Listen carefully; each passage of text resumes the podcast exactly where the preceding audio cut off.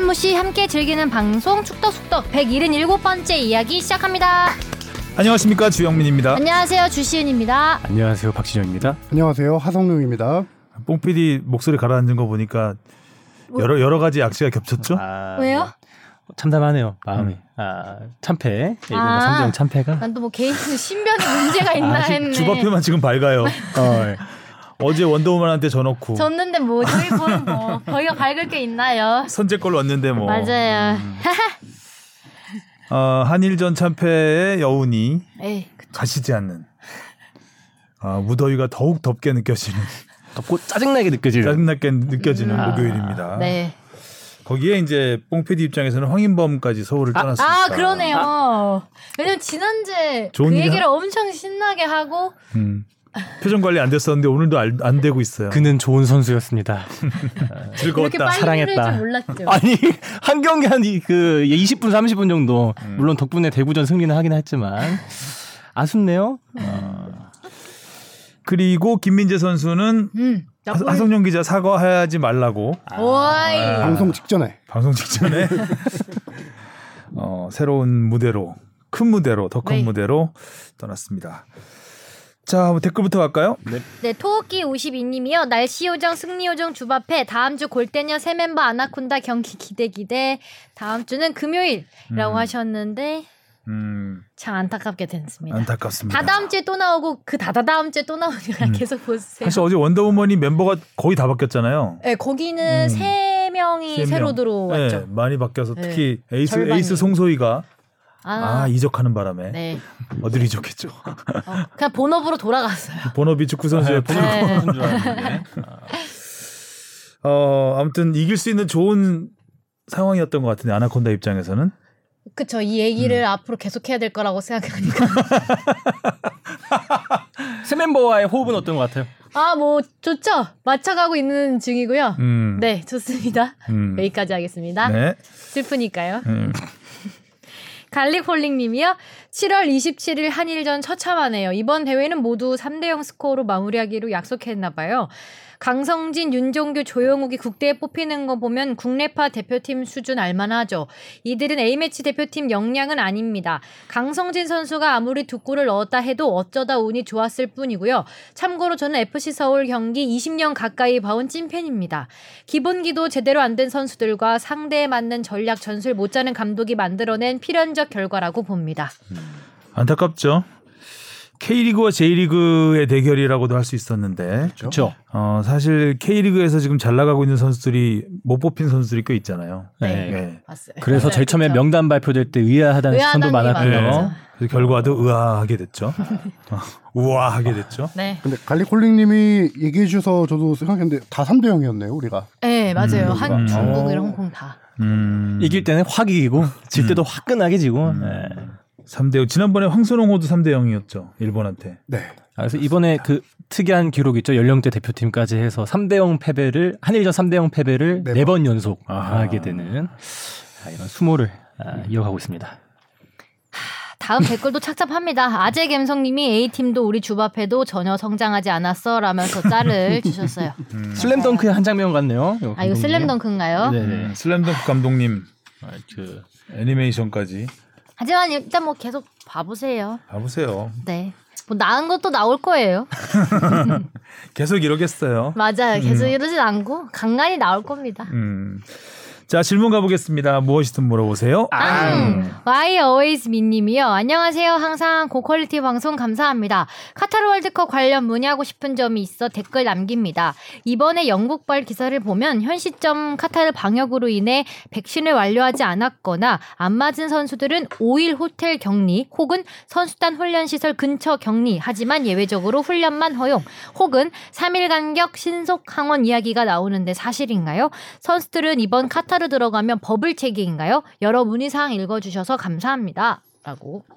그 영국 발 기사가 뭔지 좀 찾아봤는데 영국의 사우스게이트 감독이 이 선수단이 백신 맞- 접종하 미접종자들은 카타르 들어갈 경우 5일간 격리를 해야 된다. 그러면 바로 첫 경기를 못 뛸 상황이에요. 그래서 이 선수들을 뽑지 않을 걸 고려하고 있다라는 기사예요. 음. 이게 그 저도 이 기사가 뭔가 해서 찾아봤었는데 그런 내용인데 어 7월 초에 저기 카타르에서 팀 워크숍이 있었어요. 본선 진출국들의 협회 직원들을 불러다가 워크숍이 있었는데 거기서 이거에 대한 어느 정도 설명이 좀 있었어요. 그래서 대한축구협회에 문의해 봤더니 버블로 운영하는 건 맞다. 아. 그 버블이라고 하면은 뭐 우리가 올림픽 지냈던 것처럼 뭐 경기장, 훈련장, 숙소 딱그 정해진 동선만 왔다 갔다 하는 걸 이제 버블이라고 하잖아요. 주변 외 바깥에 나가는 걸 다 베이징 차단하고. one two three four bubble bubble. 속으로 그 생각하고 있었는데. 어, 나는 Bubble Pop 생각했는데. 음. 근데 어 호텔 일단 대한축구협회 그 직원한테 들은 바로는 그렇게 강한 버블은 아닐 것 같다. 뭐 음. 호텔 밖으로 나가는 거를 아예 막지는 않는다. 그렇게 얘기를 하는데 우리가 월드컵 때 베이스 캠프 가 보면 선수들이 훈련하고 나서 숙소 들어와서 주변 산책을 많이 합니다. 그것도 뭐 쉬는 과정 중에 하나인데 그런 그렇죠. 것까지 막지 않고 조금 음. 풀어주지 않겠나라는 추측이 나오고요. 이 영국 기사도 조금 어, 축구협회 얘기 듣고 의아했는데 5일간 격리 듣지를 못했대요. 그런 관련된 얘기를. 아 미접종 음. 미접종자 네, 그렇죠. 올 격리. 그리고 3일 간격으로 뭐 신속 항원한다는 얘기는 아예 자체도 나오지도 않았다. 그 오. 워크숍에서. 그래서 약간 의아하다라는 반응을 보이고 있는데 우- 일단 우리 우리 대표팀 입장에서 보면은 현재 거의 월드컵에 가는 게 유력한 선수들뿐만 아니라 예비 엔트리에 있는 벤투 감독의 머릿속에 있는 그 선수들까지도 전원 다 백신을 맞았기 때문에 이건 전혀 고려하지 않고 있다라고 하더라고요. 음. 카타르에서 월드컵 하는 자체가 버블 아닌가요? 그렇죠. 카타르가 워낙 작기 때문에. 네. 모든 경기장을 다 한 시간 이내 갈 수 있어서 하루에 세 경기를 다 볼 수 있다는.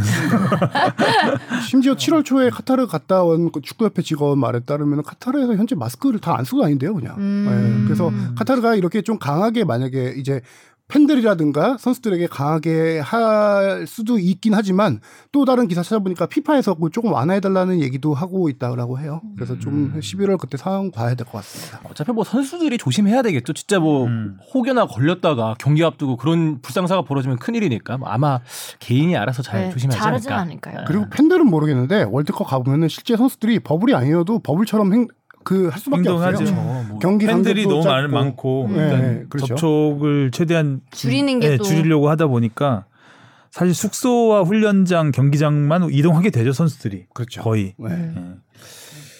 자 다음 질문이요. 니가 가라 내가 갈까님이 보내주셨습니다. 동아시안컵이 생각보다 일본에서도 관심이 없는 상황인데 일본 한국이 AFC에서 파워가 진짜 예전보다 못한 느낌이 너무 큰 것 같습니다. 동남아시아의 AFF 미쓰비시 전기컵보다 서아시아의 아라비안 걸프컵, 서아시아 축구 선수권 대회보다도 못하는 상황인 건지 AFC에서의 한국의 힘이 성적만 따지다 보니 힘든 건 AFC 아시아컵도 유치가 힘든 건지 AFC에서의 한국의 위치에 대해 궁금합니다. 월드컵은 국가가 확대되니 계속 진출은 할 텐데 이렇게 관심 없는 대회는 아쉽네요. 이상입니다. 무더위에 조심하세요. 동아시아가 일단 국가가 몇 개 안 돼서 그렇죠. 예, 음. 제한적이잖아요. 맨, 음. 맨 출전하는 팀만 출전하고 기량차도 우리와 일본을 빼면은 너무 나고 그런 부분이 또. 동아시안컵의 위상이 이거 방금 말씀해주신 뭐 AFF 미쓰비시 정기컵 참고로 이거는 스즈키컵입니다. 스즈키컵이 이제 올해 대부터 이름이 아. 미쓰비시 음. 전기컵 예, 전범 올해- 전범컵이네. 그렇죠. 그렇죠. 어.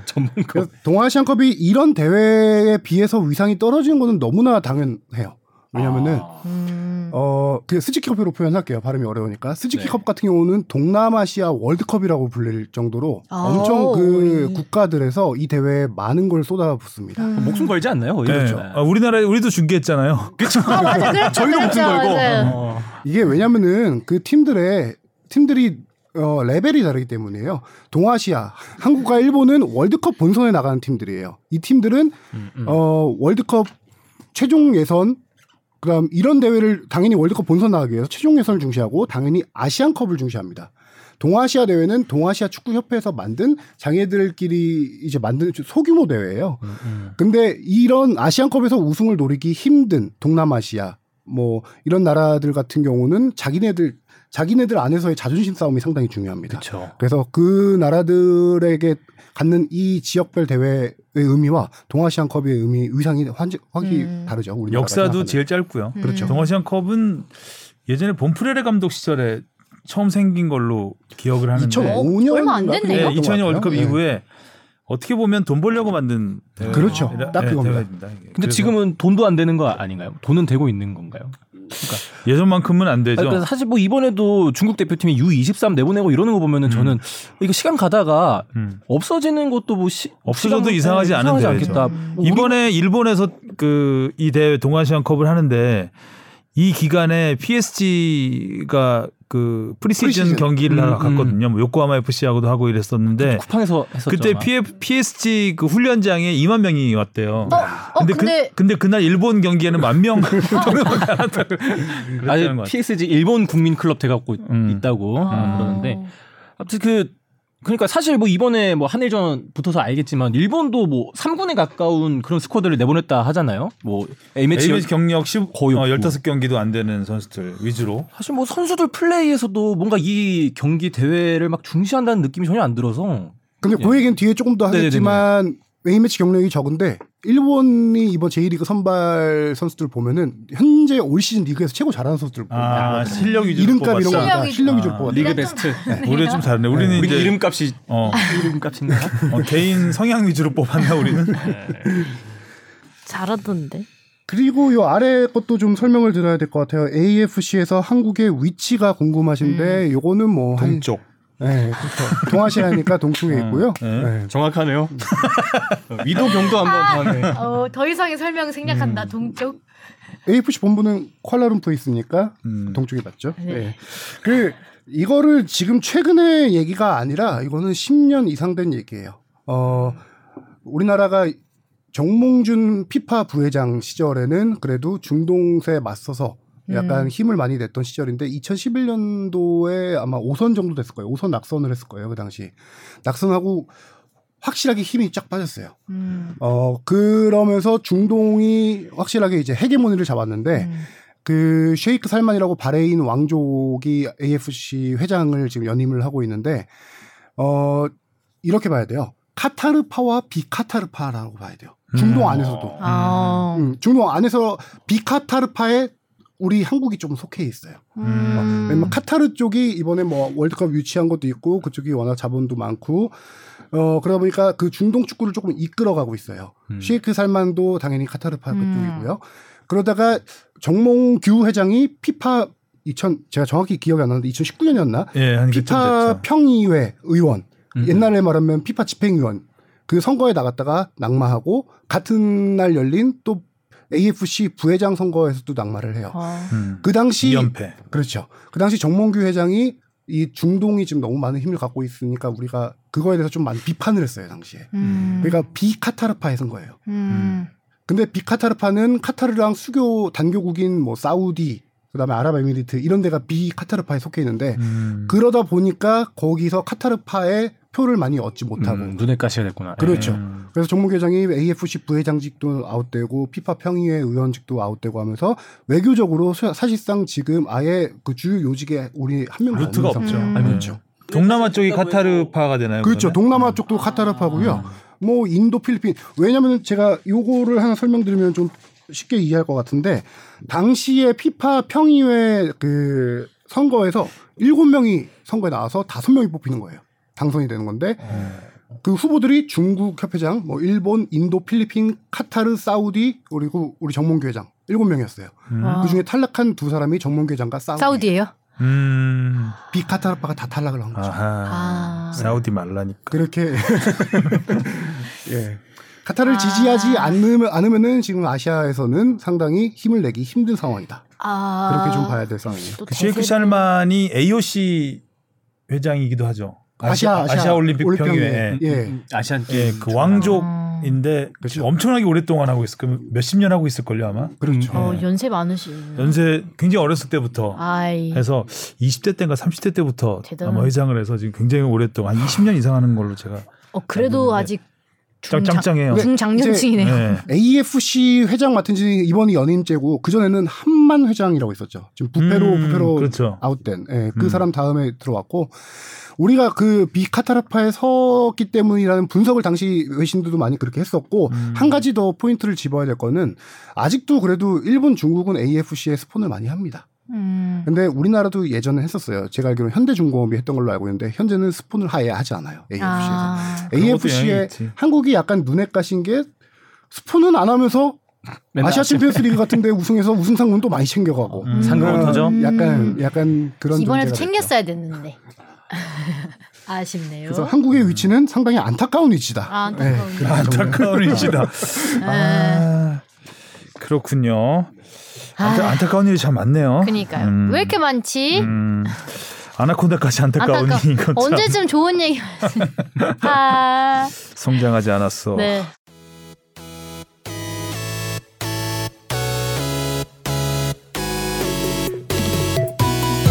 여러분은 지금 축덕 속덕을 듣고 계십니다.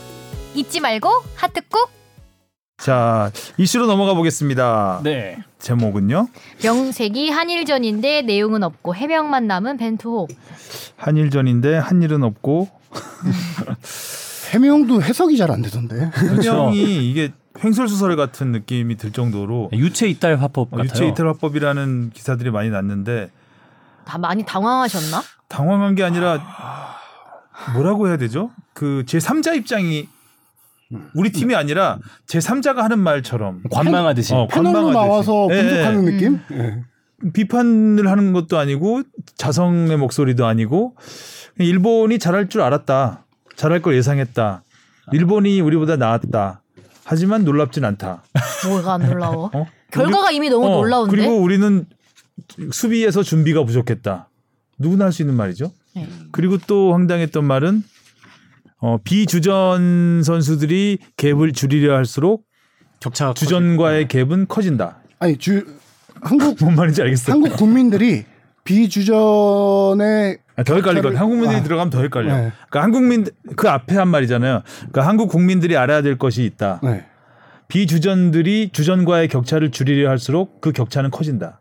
왜? 그 비주전 선수들 지금 뭐라 하는 거예요? 비하? 비주전은 그럼 격차를 줄이면 안 된다는 얘기인가? 이게 아마 이제 해석을 하면은 그 뜻인 것 같아요. 이렇게 비주전들의 폼을 올리기 위해서 비주전들을 더 기용하고 경기에 내보내면은 오히려 주전 선수들의 그런 quality가 하락을 하면서 국제 무대에서의 경쟁력이 좀 떨어지지 않나 뭐 이런 말인 것 같긴 한데 너무 이 말 하나에 너무 많은 의미가 숨겨져 그러니까 아니 있는 아니에요? 주전과 비주전의 개- 격차가- 갭이라고 계속 네. 얘기를 했잖아요. 어. 네. 그러니까 거기서 국제 경쟁력은 아닌 것 같고 제 생각에는 그거 같아요. 그러니까 주전들을 중심으로 모든 전술을 짜놨는데 거기에 비주전이 들어가서 비주전이 그 갭이 있음에도 불구하고 그걸 줄이려고 오바를 하다 보면 전체 나오나? 아, 팀에서 밸런스가 무너졌나? 주전이 있을 때와 비주전이 뛸때 갭은 커진다. 그 느낌이 어. 아닐까. 아, 주전을 위한 맞춤 전술을 짜놨는데 그렇지 비주전이 들어가서 하기에는 아, 이- 어, 그렇게 해석을 하면은 더더욱이 그- 좀, 좀 말이 안 더더욱 되지 해- 않아요? 안 해야 될 말인 것 같은데요. 비주전 선수들을 그래서 약간 너무 비주전을 비하한 건 맞는 음. 맞지 않나라는 네. 생각이 듭니다. 너무 그러니까 그렇다. 그 팀을 만들 때 주전들로만 돼 있는 팀에 맞는 전술과 비주전이 뛰었을 때의 전술은 다르다라는 전제를 약간 한- 한 거고. 근데 주 비주전이 들어갔는데 주전들이 하는 것처럼 자기들이 하려고 하다 보면 팀이 망가진다. 약간 그런 느낌이 아닐까. 그러니까 뎁스가 황새 따라하면 뭐 약간 그런, 그런 거- 느낌. 아, 근데 어쨌든 근데, 이 네. 말로만 보면 말이 안 되는 네. 근데 결국 이 말을 감독이 하면 안 되죠. 예, 주전은 주전이고 비주전은 비주전인데 이유가 있다. 약간 이런 느낌으로 들릴 수 있는데요. 지금 팀에서의 주전이에요. 그렇죠. 어. 지금 팀의 지금 벤투호에서는 한일전 뛴 선수들이 주전이잖아요. 당장 선발로 네. 뛰어도 이상한 말을 하는지. 잘 어. 비난을 오히려 자초하고 있지 않나. 선수들 기분 나. 기분. 기분 그리고 자기가 뽑은 주전들이에요. 네. 음, 뭐 그렇게 얘기했던 그래도 K리그 득점 선두 달리는. 득점왕을 네. 했던 선수라든가 최근에 아주 득점 득점력 좋아진 이승우라든가 뭐또 수비에서도 잘하는 선수들 많잖아요. MVP 출신 있고. 뭐 그런 선수들은 써보지도 않고 그냥 자기가 보기에 내 스타일이라고 생각했던 음. 어, 내 눈에 안경만 끼다가 그러니까 안 보인 거죠. 잘. 네. 근데 그렇게 말을 했다고요? 네 그렇게 말을 해서 저는 좀- 아직도 해석이 안 돼요. 그 말이. 맞아요. 억지로 짜 맞추려고 나도 무슨 말일까 무슨 말일까 생각해 보다가 그런 게 아닐까라는 생각을 하는 건데 어, 본인만이 알겠죠. 아니면 실언 실언 같진 않고 아마 영어 인터뷰 영어로 멋있어 보여서? 약간 아. 라임 타는 말이라 멋있어 보여서 그렇게 했을까? 안 그러니까 맞. 지금 비주전 선수들이 나와서 너희가 너희의 플레이를 해야 되는데 그걸 못했다. 그럼 니네는 계속 발전할 수 없다. 이런 얘기가 아닐까 싶긴 한데. 그 내 얘기- 말이 내 말이 그, 얘기인 예, 거지. 그 얘기인 거죠. 음.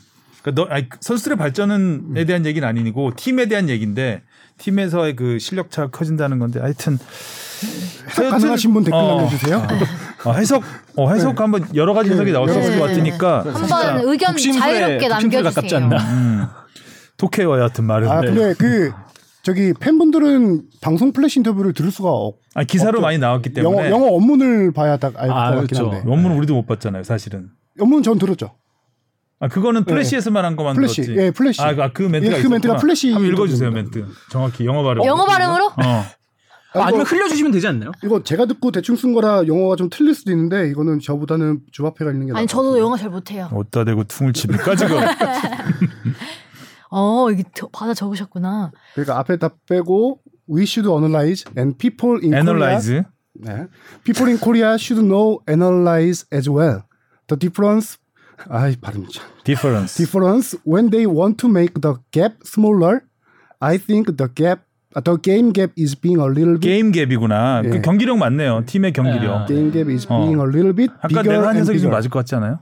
음, 그러니까 막 이렇게 하려고 하다 보니까 오히려 경- 팀 전체적인 경기력은 더 격차가 생긴다. 그렇지. 지금 제 발음을 듣고 더 혼란스러워지실 것 같은데 아, 이런 갭이었구나. 아니, 저는 네. 이제 기사에서 나온 그 wording 한국말 wording만 봤는데 한국말 wording은 선수들 사이의 갭 으로 봤어요. 근데 음. 보니까 게임 갭이라고 그러네요. 했으니까 게임 갭이네요. 어.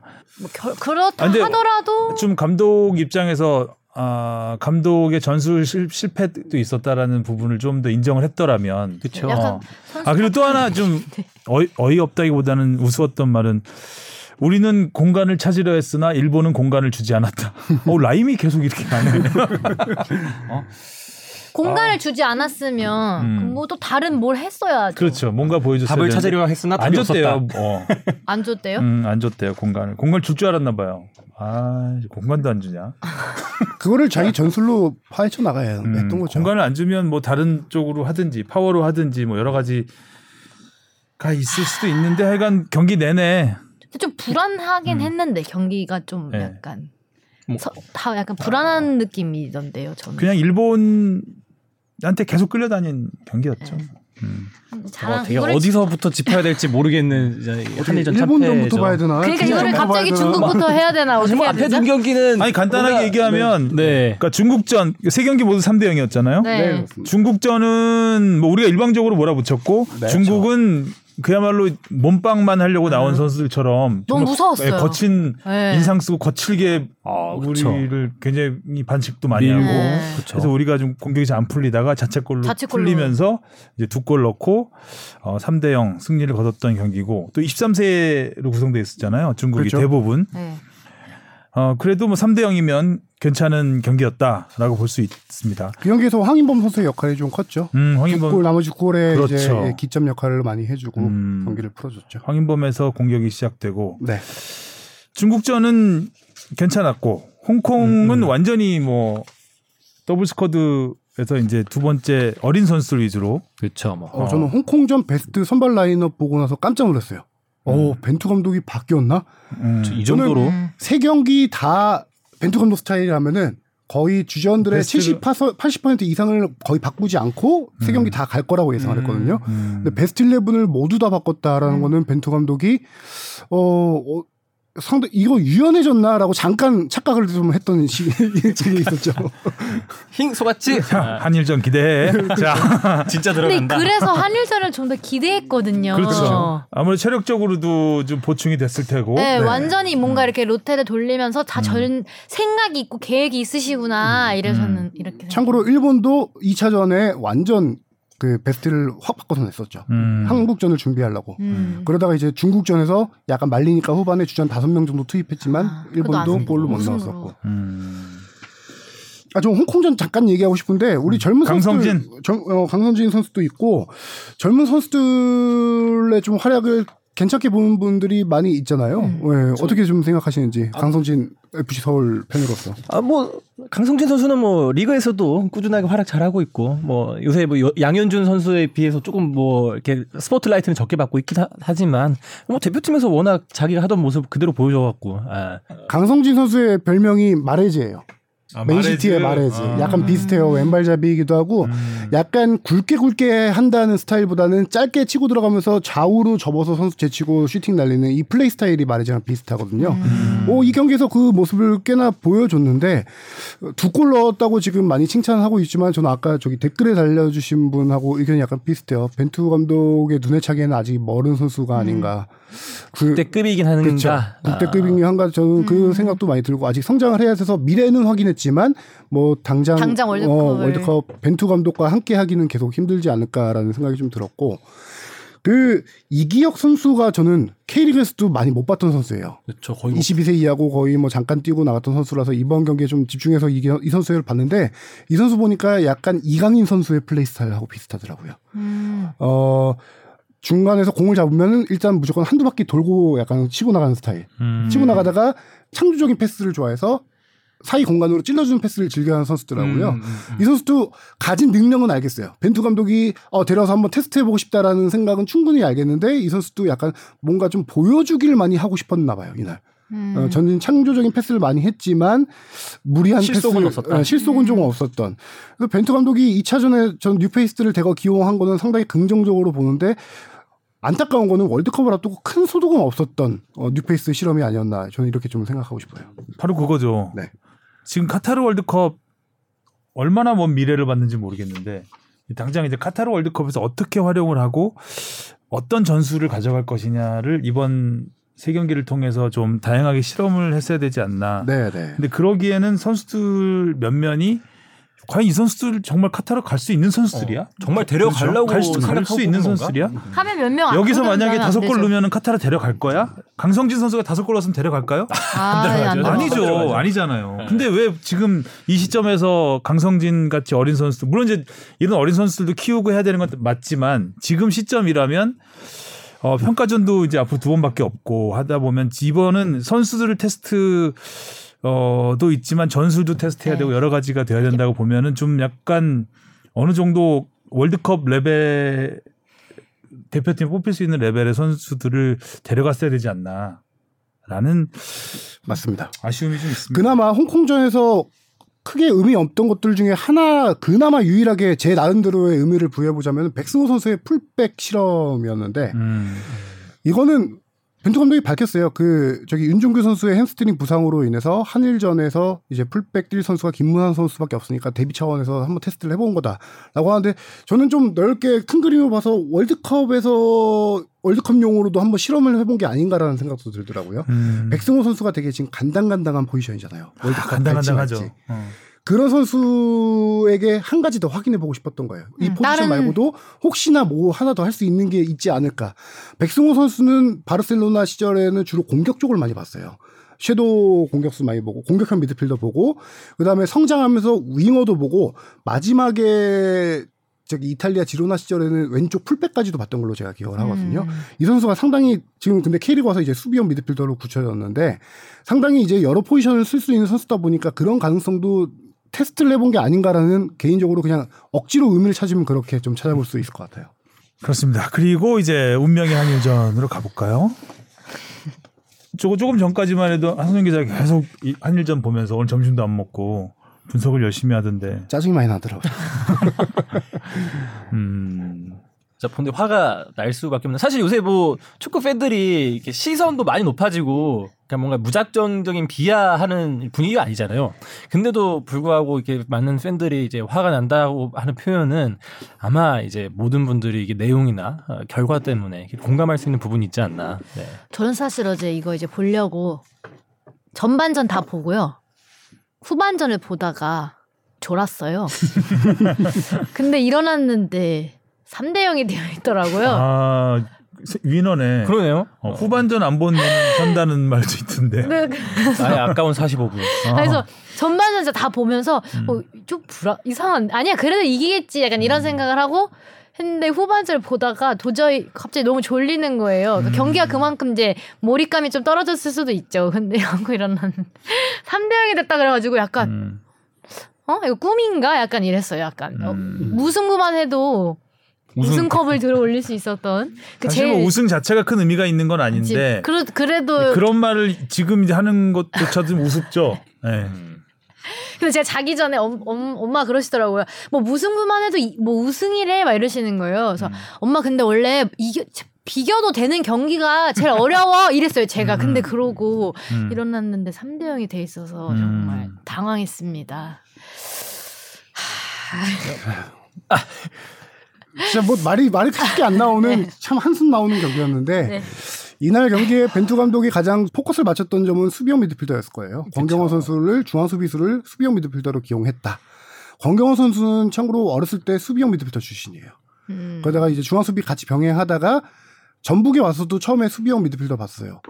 어, 이 선수가 뭐 여담이지만 한 가지 얘기하자면은 부- 전북의 브라질 전지훈련을 제가 한번 취재를 따라간 적이 있는데 당시에 브라질 클럽팀 감독이 스콜라리 감독이었어요. 음. 스콜라리 감독이 전북 그날 어, friendly match를 하고 나서 가장 인상적인 선수 한 명 꼽아달라고 했을 때 권경원 선수가 당시 신인 1, 2년 차였어요. 음. 이 선수 클 선수다 유럽 갈 선수다 딱 그 당시에 주전도 못하는 선수인데 권경 선수 그렇게 평가했을 정도로 잠재력이 있는 선수였는데 이제 프로 와서는 지금 중앙 수비수로 계속 뛰고 있으니까 중앙 수비수로 갔는데 지금 수비형 미드필더 고민이 워낙 크잖아요. 우리가 지난번에도 얘기했지만 정우영 선수 얘기하시면 계속 블랙홀이죠. 네. 없으면 없으면 좀- 그 자리가 너무 티가 나고 또 있으면 많이 많은 팬분들이 화를 내고 그 자리 백업 선수 손준호 선수도 부상으로 못 나오고 그러다 보니까 마- 이번 실험을 했는데 결과적으로 권경원 선수의 실험은 완벽한 실패였다라는 게 이번 실패였죠. 경기를 통해서 음. 예.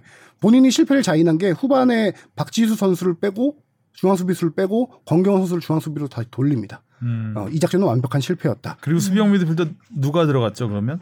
수비형 미드필더로 공격을 그때 아니 중앙으로 그때 내려오면? 공격 강화하기 위해서 음. 아 공격수 조영 공격수를- 선수를 네. 아. 넣고 예, 조영 선수랑 두 명을 동시에 음. 넣었었는데 음. 벗었는데. 한 명이 누구였죠? 기억 안 나나요? 누구였죠? 두 명을 동시에 교체. 이영재 송민규. 이영재 선수. 아, 송- 아, 송민규 선수 네. 더 일찍 들어갔고 이영재 아, 선수. 이영재. 예, 그렇죠. 이영재 선수와 조영 선수를 넣었죠. 저는 뭐 제가 뭐 축구 선수 출신이 아니라서 그렇지만 어, 선수 입장에서 보면 네. 그 중앙 수비의 역할과 수비형 미드필더의 역할은 너무 다르거든요. 그렇죠. 그러니까 어 일단 주- 중앙 수비수는 받아내는 역할이잖아요. 오는 오는 선수를 막고 받아내는 역할이라면 수비형 미드필더는 받아서 나가는 역할이잖아요. 그런데 굉장히 공격적인 성향도 좀 있어야 되고 그렇죠. 그래서 저는 역으로 수비형 미드필더가 중앙 수비수에 서는 건 큰 문제가 없을 것 같은데 중앙 수비수를 수비형 미드필더로 내세우면은 될까라는 음. 음. 생각은 좀 들어요. 이게 축구인들의. 얘기를 좀. 들어보고 싶긴 한데 제가 그냥 뭐 짧은 지식으로 하나 얘기하자면은 음. 가능은 한데 전제 조건이 그 앞에서 공 그 역할을 공수 연결을 제대로 해줄 수 있는 어 중앙 미드필더가 한 명이 같이 설 경우 그렇죠. 더블 볼란치로 설 경우는 공격 가능하죠. 공격 성향이 있는 선수가 하나 이- 그렇죠. 도와, 줘야 된다는 얘기죠. 수비수 출신이 수비형 미드필더 설때 음. 해주는 완벽 해주는 역할은 포백이나 중앙 수비를 음. 보호하는 앞에서 역할을 하면서 상대의 역습을 완벽하게 좌우 측면까지 나아가면서 차단해주는 수비적인 역할에 한정한다면은 음. 수- 중앙 수비수가 수비형 미드필더로 성공한 케이스도 있어요. 음. 근데 이제 그 공격 전개로 나가는 연결고리 역할까지 해주는 선수면은 빅클럽 갔겠죠. 음. 네. 음. 근데 프로에서 뭐 성인이 돼서는 중앙 수비수만 한 거 아니에요? 그렇죠. 거의 그죠? 거의 중앙 수비수만 한- 했는데 예전에 뭐 미드 저 수비형 미드필더로 시- 음. 시작을 했다고 해서 이제 너 옛날에 했으니까 한번 해봐라는 또 거는 쉽지 않죠. 쉽지 않죠. 성, 이걸 성공할 걸 바라기가 바랄 수 있을까라는 약간 상식선에서 생각해 봤을 때좀 음. 그런 부분이 있습니다. 그래서 차라리 어떻게 보면 권경원 선수가 수비형 미드필더로 나갔지만 사실상 중앙 수비수가 세 명인 게 되지 않, 않았을까. 음. 어, 실, 이 연기 네. 그 경기 제가 이제 분석하려는 내용이 거의 똑같은데 음. 수비 장면에서 사실상 거의 쓰리백이었어요. 음. 조유민, 박지수, 권경원 선수가 쓰리백으로 이렇게 쓰는 식으로 했는데 음. 어 이날 경기의 문제점 중에 하나는 아까 말했다시피 공수 연결이 안 됐던 거예요. 안 되죠. 네. 음. 이런 전술로 써서 했을 때 그 앞에 섰을 때 우리 예전에 지금 A 대표팀 주전 선수로 보면은 그 역할을 잘해주는 선수들이 이재성과 황인범이에요. 음. 음. 이재성, 황인범은 활동량이 엄청난 선수들이고 전지 패스 능력이 좋은 선수들이거든요. 거기다 한 가지 탈압박이 돼요. 이 두 선수가 서로 스위칭 왔다 갔다 하면서 수비형 미드필더의 공을 받아서 배달해 주는 역할을 했는데 어제는 그 역할을 권창훈 선수와 김진규 선수가 했는데 그 선수들이 아래 내려오질 않아요. 음. 결, 결과적으로 내려오질 않으니까 공이 중원으로 돌질 않아.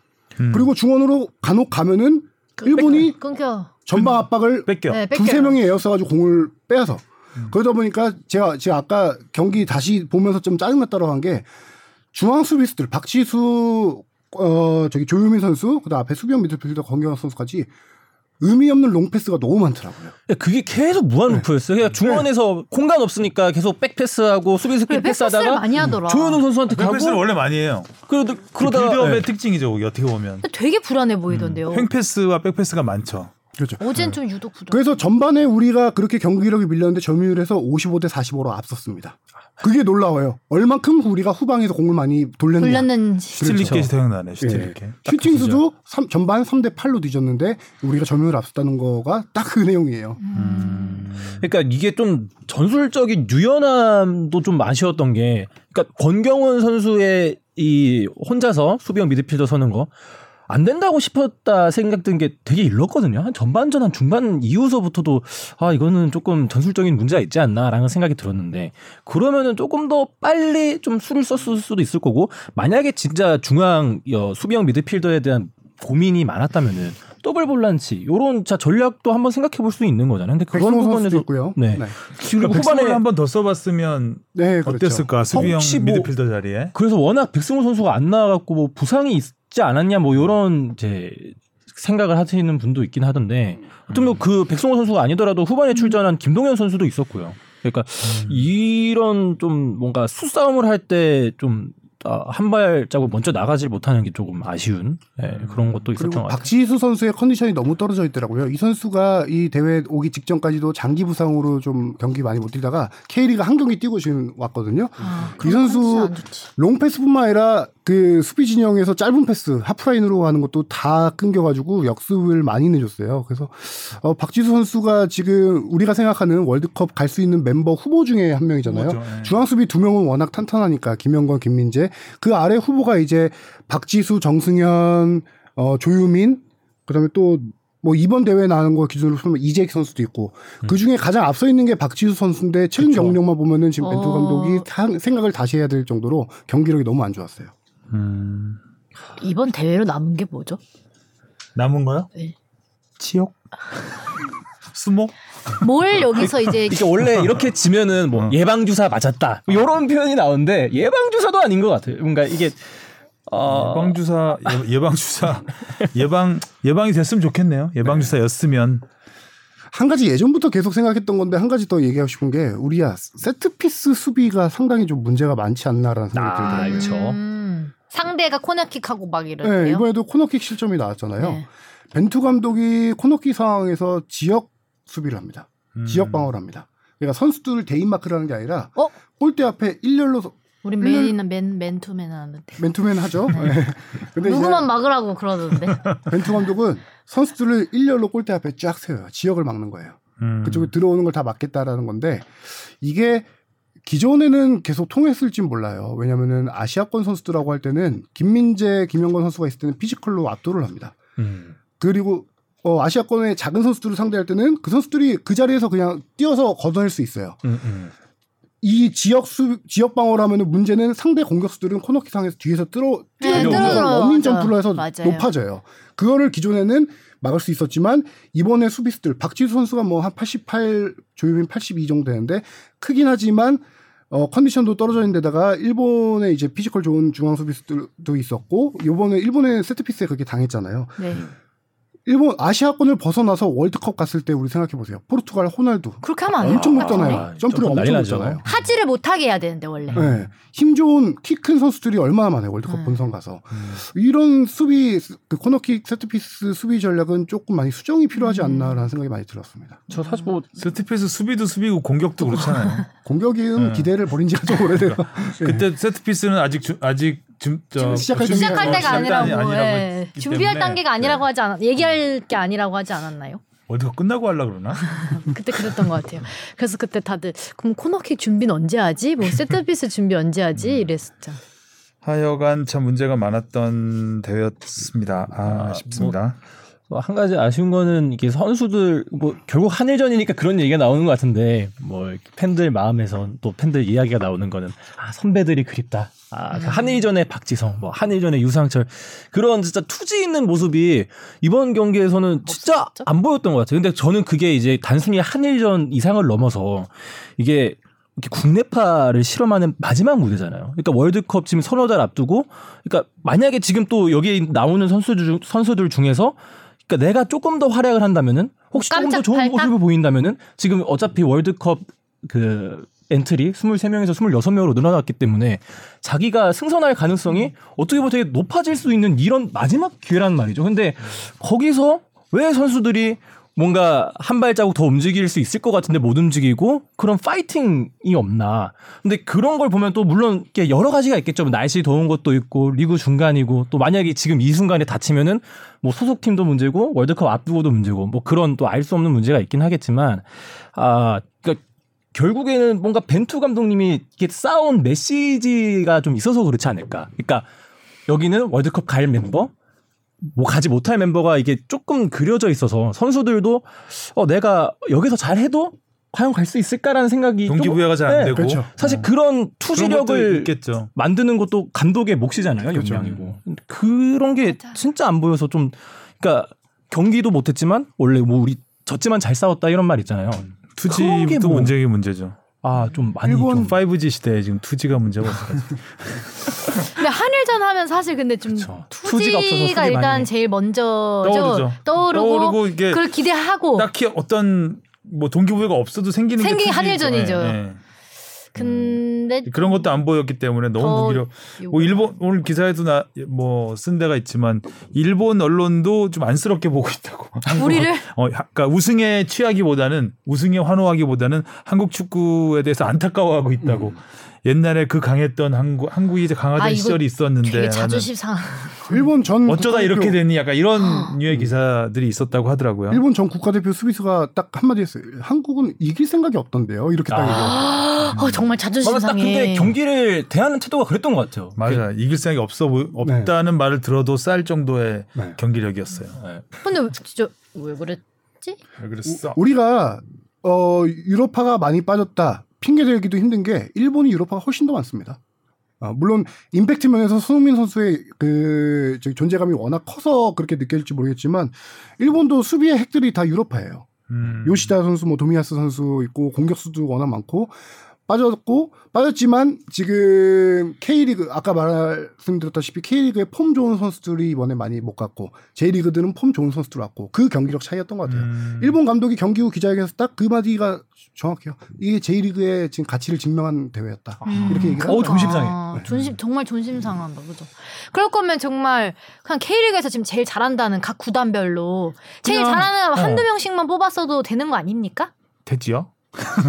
공격수 뽑을 때 득점력 좋은 선수. 수, 어, 수비할 때 그렇지. 수- 지금 수비 제일 어, 잘하는 선수들 그러니까. 짝짝짝 뽑았으면 되는 거 아닙니까? 음, 참 그렇게 하면 쉽긴 할 텐데 뭐 나름 생각이 있었다고 인정을 합니다. 근데 하는데 이제 그거의 생각을 보, 경기력으로 못 보여줬으니까 지금 이렇게 하긴 비난- 뭐든지 다 예. 결과론적이긴 그쵸? 하지만요. 그러니까 본인이 짠 스쿼드로 경기력 챙기면 좋죠. 음. 근데 이제 그거를 못했기 때문이고 만약에 뭐 분명히 뭐 해외파가 없어서 그런 문제 분명히 있긴 하겠지만 당장 우리 지금 이 스쿼드만 봐도 알잖아요. 해외파 중에 누구나 한 명이 뭐 혹여나 안타까운 일로 뭐 부상 낙마를 당했을 때 충분히 뛸 수 있는 선수들인데 지금 이 멤버 구성을 가지고 일본의 뭐 2군, 3군이라고 상대를 말하는 그 팀을 왜냐면 아무것도 못 해버리니까. 약간 노련함으로 이끌어줄 선수들이 좀 부족하지 않았나라는 생각도. 네. 들어요. 아무래도 이제 어린 친구들이 뭐 지금 뭐 미래 가능성도 좋고 할 수는 있지만 또 뭐 대회 경험도 훨씬 부족할 거고 할 텐데 왜 잘하는 선수들을 뽑지 않았나 하는 리더가 없었기 때문에 약간 더 아, 동기부여가 주합회가? 역대급으로 지금 아주 강한 어조로 아 근데 좀, 불, 좀 불안한 게 이제 제가 축구를 아예 안 했으면은 더 아, 열심히 그렇지. 지적을 했을 텐데 저도 축구를 하고 있으니까 약간 아 나도 못하는데 내가 이렇게 다른 선수들을 얘기해도 되나 약간 아니, 지적이 애매하네요. 다 맞아요. 다 그게 당연히 받아야 될 지적이고 맞아요. 사실 뭐 어. 손흥민 선수가 막 경기적인 것도 있긴 하겠지만 만약에 이 경기에 있었다 분명히 본인이 더 열심히 뛰고 선수들한테 윽박지르는 그런 음. 모습이 있으니까 아마 그라운드 내에서도 리더가 좀 부족하지 않았나 뭐 그런 저희가 맨날 것 같아요. 받는 지적이거든요. 경기 중에 리더가 없다는 지적을. 책이라도 읽으세요. 네. 아, 정말 리더가 돼. 리더가 리더라- 필요해요. 리- 리더란 무엇인가 됐어요. 막 이런 거 읽어야 될것 같아요. 여자 대표팀 얘기 좀 해보죠. 네. 어, 여자 여자 대표팀은 일본한테 아쉽게 지긴 했지만 그래도 어, 벨 감독이 많이 끌어올려놨구나. 네. 어, 라는 느낌은 받을 수 있- 있었습니다. 경기들이 음. 다 괜찮았어요. 그렇죠. 근데 배 감독이 되게 오나하고 선수들하고 진짜 친구처럼 지낸 감독인데 와, 일본전 할 때 장난 아니었잖아요. 엄- 엄청 화를 어. 내고 기자회견에서도 엄청 쓴소리를 많이 했어요. 아. 이날 음. 경기를 우리가 더 우세하게 경기를 했거든요. 어, 어. 우리는 이겨야 하는 경기였다. 이겨야 하는 그랬죠? 경기였다. 음, 다 수비 실책으로 먹힌 거예요. 맞아요. 그게 좀 네. 아쉬웠지. 그리고 골대 맞고 그렇죠. 아, 아, 선수 조소현 슈팅. 너무 아까워. 그리고 조소현 선수였나요? 그 완전 노마크 그, 네, 그렇죠. 네, 지소연 선수 패스 받아서 페널티 박스 안에서 네. 이렇게 게 높이 뜬 거. 음, 음. 아 그것도 좀 아쉬웠고 예. 그래도 내년에 월드컵이잖아요 여자 월드컵 그렇습니다. 음. 내년 여름이죠? 네. 일, 9월인가요? 일본 일본이 세계적인 수준이기 때문에 7월인가 그럴 겁니다. 아, 네. 호주도 지금. 일본하고 그 정도 경기했으면 네. 월드컵 무대 에 나가서 지난번보다는 어, 조별리그 통과 한번 기대해 볼 음. 수도 있겠다. 그렇죠. 네. 네.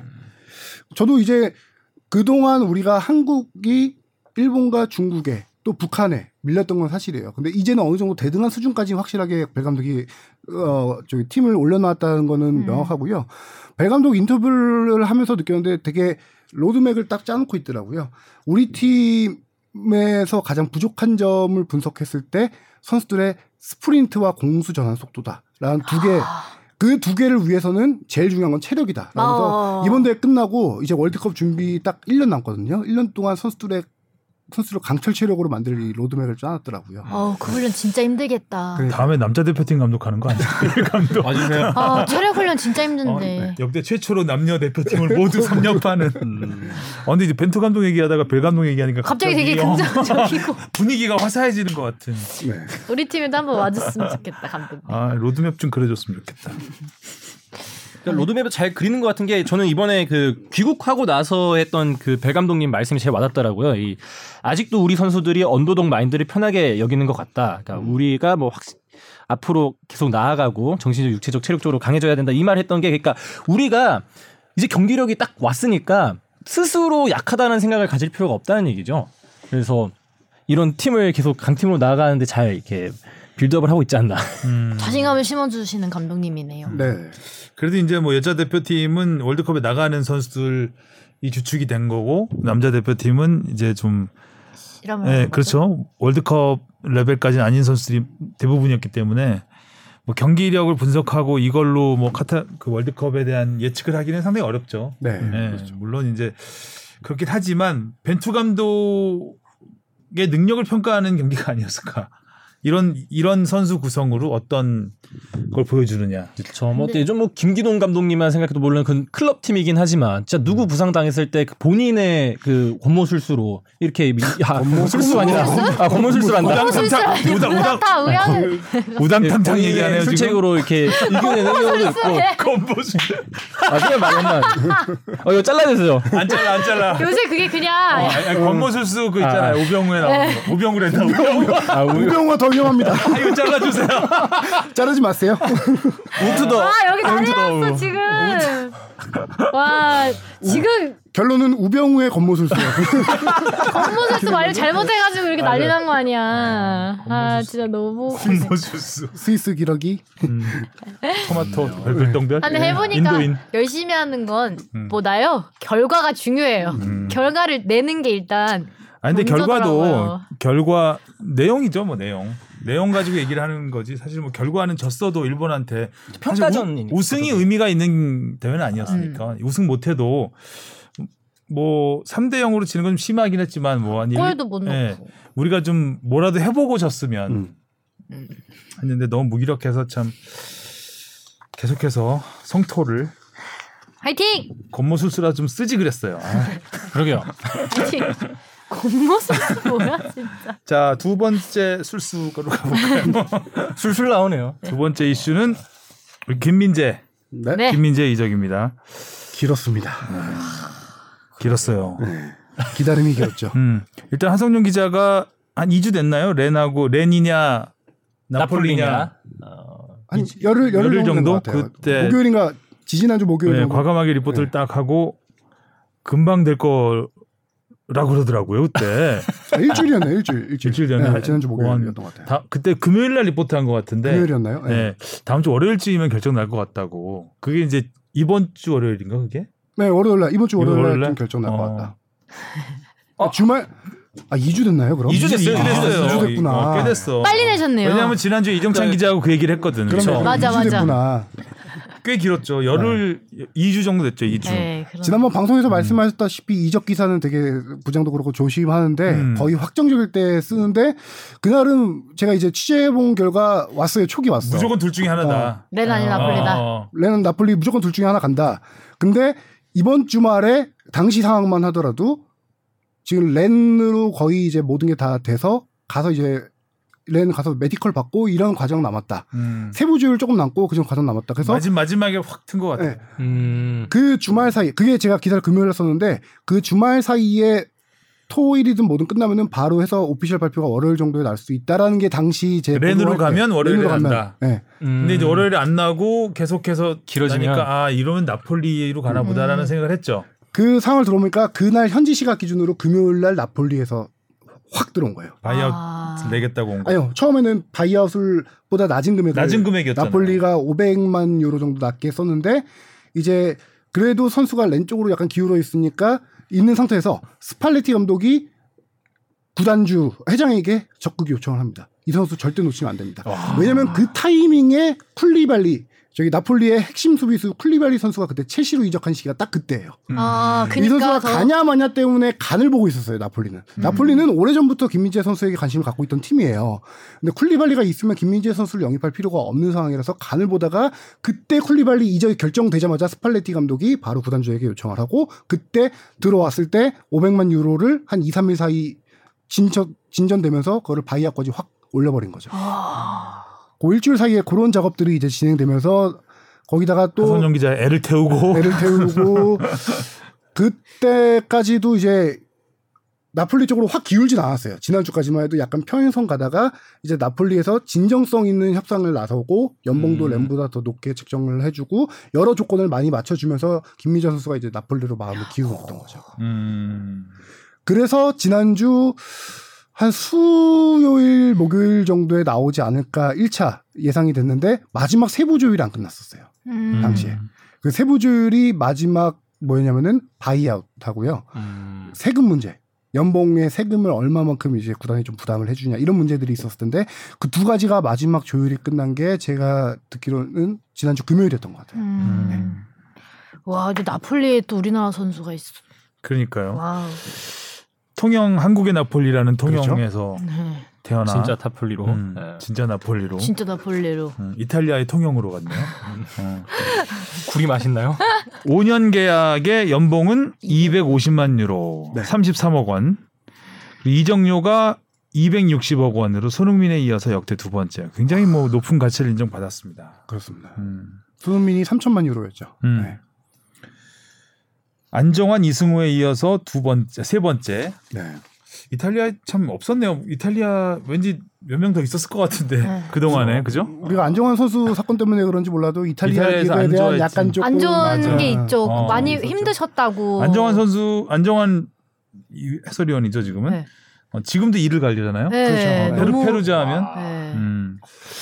음. 어떨까 김민재 선수가 나폴리 가면 주전은 따놓은 당상이라고 봐야 되나요? 그렇죠. 김민재 선수가 이제 어젯밤 오늘, 오늘 새벽이죠. 등번호가 발표됐습니다. 3번입니다. 아, 3번. 네. 되게 또 좋아하는 조- 번호. 그리고 본인이 좋아하는 번호에다가 3번은 완전 주전. 완전 주전이죠. 네. 어. 완전 핵심 수비수임을 얘기하는 거고요. 음. 연봉이 250만 유로 33억 원 정도 되는데 팀 내 top 5 안에 듭니다. 와. 그리고 이적료가 또 2천만 좋잖아요. 유로가 뭐 다른 선수들 워낙 천문학적인 액수를 많이 봐서 그런데 어 2천만 달러가 상당히 큰 금액이에요. 유럽 시장에서도. 일단은 아시아 선수 최고액입니다. 아시아 수비수.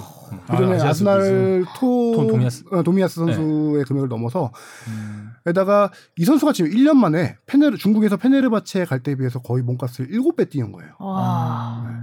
거기다가 이 buyout 마지막까지 협상의 가장 관건 중에 하나였던 buyout이 뭐냐면 buyout 기본 원리를 생각해 보면 구단은 최대한 높게 하려고 합니다. 당연하죠. 그치. 선수는 낮게 가야 해야 갈수 있으니까. 음. 그렇게 조율 과정을 거쳐서 나온 그 buyout 금액이 4,500만 유로. 우리나라 600억인데요. 이 정도면은 유럽 톱 클래스 수준인 거예요. 음. buyout 금액. 그.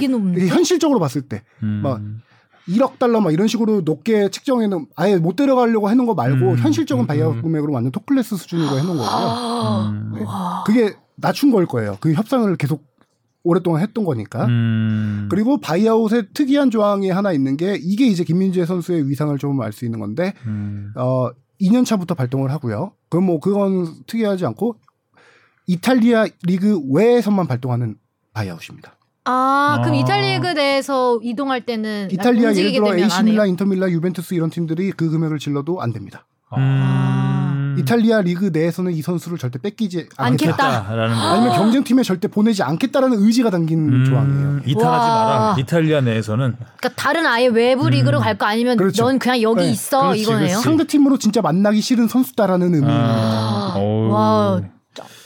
이게 사실 뭐 김민재 선수가 우리 국가대표 경기에서 왔을 때 워낙 잘하는 모습이 알고 있지만 이게 사실 상대방 붙는 팀이 되게 우리 아시아권 팀이다 보니까 이게 어느 정도 수준인지 모르잖아요. 이게 아시아를 상대해서 그런 공격수를 맞이하니까 김민재 선수가 잘하는 건지 물론 터키 리그에서 지난 시즌 한 시즌 만에 되게 잘했다고 하지만 이게 가늠이 잘 안 갔는데 음, 이런 와. 금액이나 대우 같은 거를 수치로 들으니까 확확 음, 와닿네요. 어, 네. 오늘 아주 준비 많이 했는데요. 네. 또그 돈을 쓰고 팀이 안 쓰지 않을 거고요, 진짜. 그렇죠. 써야죠. 거기다가 이 좋은 게 뭐냐면은 이 선수 이런 말 하지만 탑주전이라고 했잖아요. 음, 그게 음.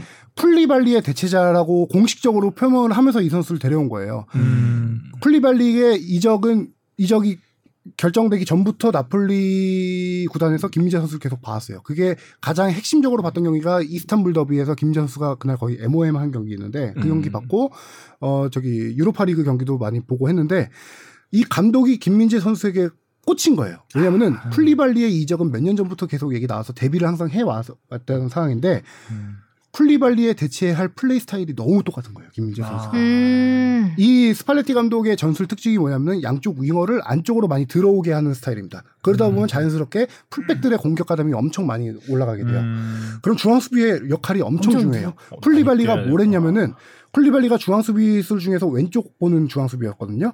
그 선수가 그 풀백들이 올라갔을 때 중원에 들어가는 그 텅 빈 공간을 엄- 이 선수도 스피드가 엄청나요. 키도 김민재 선수랑 거의 비슷해요. 190대인데 그 거구의 제공권까지 좋은데 그걸 빠른 스피드로 가서 그 중앙을 커버해 주는 역할을 해요. 음. 우리가 다 알잖아요. 김민재 선수 빠르죠. 엄청 빠르잖아요. 음. 제공권 좋지, 대인마크 좋지.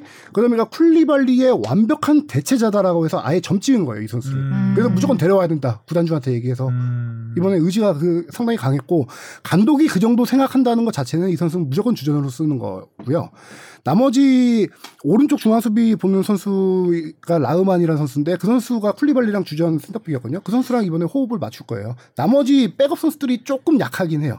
그래서 무조건 주전인데 한 가지 제가 우려할 거는 지금 영입되고 나서 리그 개막 전까지 딱 두 경기 프리시즌을 치러야 됩니다. 8월 1일 날 마요르카 이강인 선수와 맞대결 아마 그날 그날 경기 통해서 데뷔전을 할 거고요. 어, 한 경기가 또 스페인 클럽하고 한 다음에 바로 리그 들어가는데 그 두 경기 만에 이 중앙 수비는 호흡이 상당히 중요하잖아요. 그렇죠. 두 경기 만에 그게 이제 많이 될 수 있을까? 시즌 8월 1일 초반에 잘 얼마 안 넘겨야 된다. 남았는데. 그렇죠. 음. 8월 중순에 리그 개막이에요. 다음 주죠. 네. 음. 근데 되게 빨리 그래도 뭔가 볼 수 있네요. 음. 그래도 그날 계약서 사인하자마자 그게 사인한 게 이제 녹음 기준으로 어제 밤 7시 반에 구단이 오피셜 발표했거든요. 한국 시간 기준으로. 그게 사인한 게 오피셜 발표 한 4시간 5시간 전이에요. 사인한 게. 사인하자마자 바로 훈련하러 갔어요. 갔어요. 아. 그렇게 바로 훈련하고 그날 친선 경기가 있었는데 오늘 새벽에 있었죠. 어, 그 클럽하고 할 때는 경기장 관중석에서 지켜보면서 팀을 좀 분석하고 음. 그리고 예, 이제 빠르게 지금 녹아들려고 할 거예요. 저 1분 1초가 급한 상황. 그렇죠. 음. 약간 급한 상황이죠. 시즌 초반에 조금 몇 경기 고비를 넘기면은 이 선수의 연착륙은 충분하지 않을까. 음. 그러니까 챔피언스 리그에서 우리나라 중앙 수비수가 뛰는 모습을 볼 수 있으니까 그런 것도 되게 기대가 되고요. 아, 카타르 월드컵을 앞둔 벤토한테도 아주 그럼요. 좋은 든든하죠. 네, 좋은 더. 소식이죠. 네. 음. 터키 리그에서 상대하는 공격수의 그 quality와 이탈리아 리그에서 상대하는 공격수 quality 다르잖아요. 완전 다르죠. 예, 월드컵 수준의 선수들을 상대하다가 오면은 음. 확실하게 네. 좋죠. 네. 자 그리고 황인범 선수는 올림 그리스의 올림피아 코스 안녕. 올림피 저는 아, 좋은 코스예요, 아주 올림피아 코스. 어떻게 생각하세요? 빨리 안녕해요. Pom프님 어떻게 생각하세요? 즐거웠다. 아무래도 동아시안컵 도중에 이렇게 하차하셔갖고 음. 뭐 좀 그랬는데 정말 이게 사실이 아직 되더라고요. 확정된 건 아니죠. 네, 아직 오피셜 발표는 안 났고요. 이미 추국은 26일 날 밤에 추국을 해서 음. 이제 현지 언론에서 3년 계약에 뭐 연봉 한 13억 정도로 얘기를 하고 있는데 음. 아, 지금 밤사이에 안 좋은 소식이 들렸죠. 어, 챔피언스 리그 예선에서 아, 떨어졌죠. 음. 올림피아 코스가요? 네.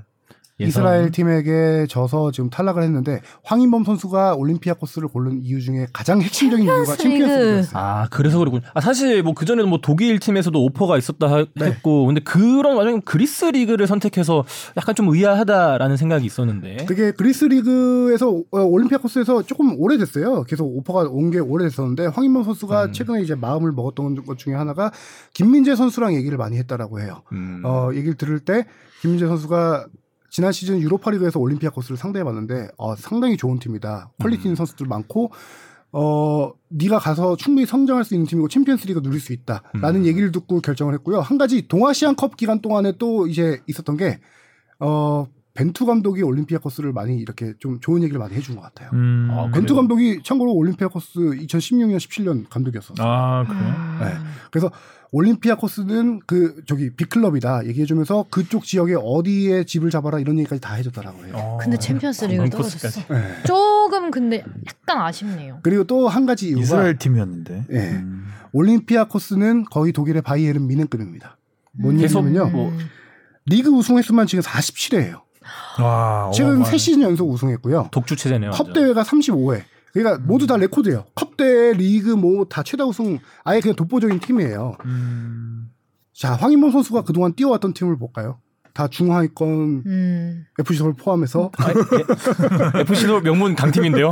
대전이었고 뭐 저기 루빈 카잔도 이번 시즌에 강등됐잖아요. 2부 리그로 강등됐거든요. 아. 그런 식으로 승점 1점이 엄청 소중하고 급한 팀에서 뛰다가 약간 이렇게 조금 여유 있는 팀에 가서 하면은 본인이 더 하고 싶은 걸 많이 할 수 있는 약간 음. 여유롭게 축구를 할 수 있는 여유롭다는 게 좀 나쁜 의미가 아니고요.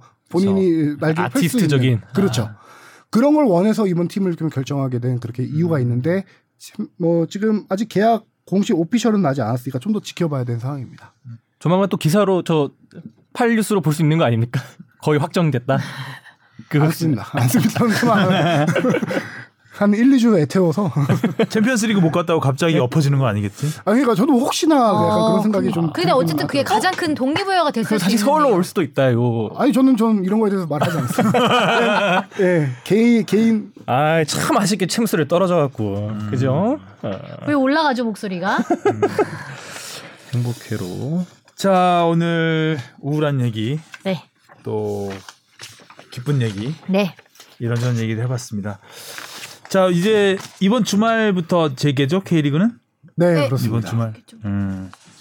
자, 토요일 경기입니다. 수원 김천. 수원 삼성입니다. 수원 삼성 대 김천. 되게 중요한 팩트죠. 네. 수원 FC냐 수원이냐? 수원 삼성. 저도 수원 삼성. 저도 수원 삼성. 음. 김천 인기가 김천. 없어. 그럼 제가 김천 하겠습니다. 울산 대 강원. 아. 어 강원? 저 잠깐. 강, 지금 양현준, 김대원 지금 또 강- 강원으로 강원으로 한번 저- 가겠습니다. 저도 강원으로 저 가겠습니다. 무승부. 저 강원. 네. 오 전북 대 제주. 전북. 전북 저 무승부. 무승부. 전북. 오이 포항 대 서울. 아 이건 뭐 포항이죠. 서울. 권모수스가 있는데요. 포항에는. 우리 그 갓기동의 권모 선수가 한번 볼까요? 아 너무 웃긴데 저도 그런 저는 하, 포항 대 서울. 그래도 미우나 고우나 서울 하겠습니다. 저는 포항. 성남대 인천. 아, 아, 전 무승부. 전 성남.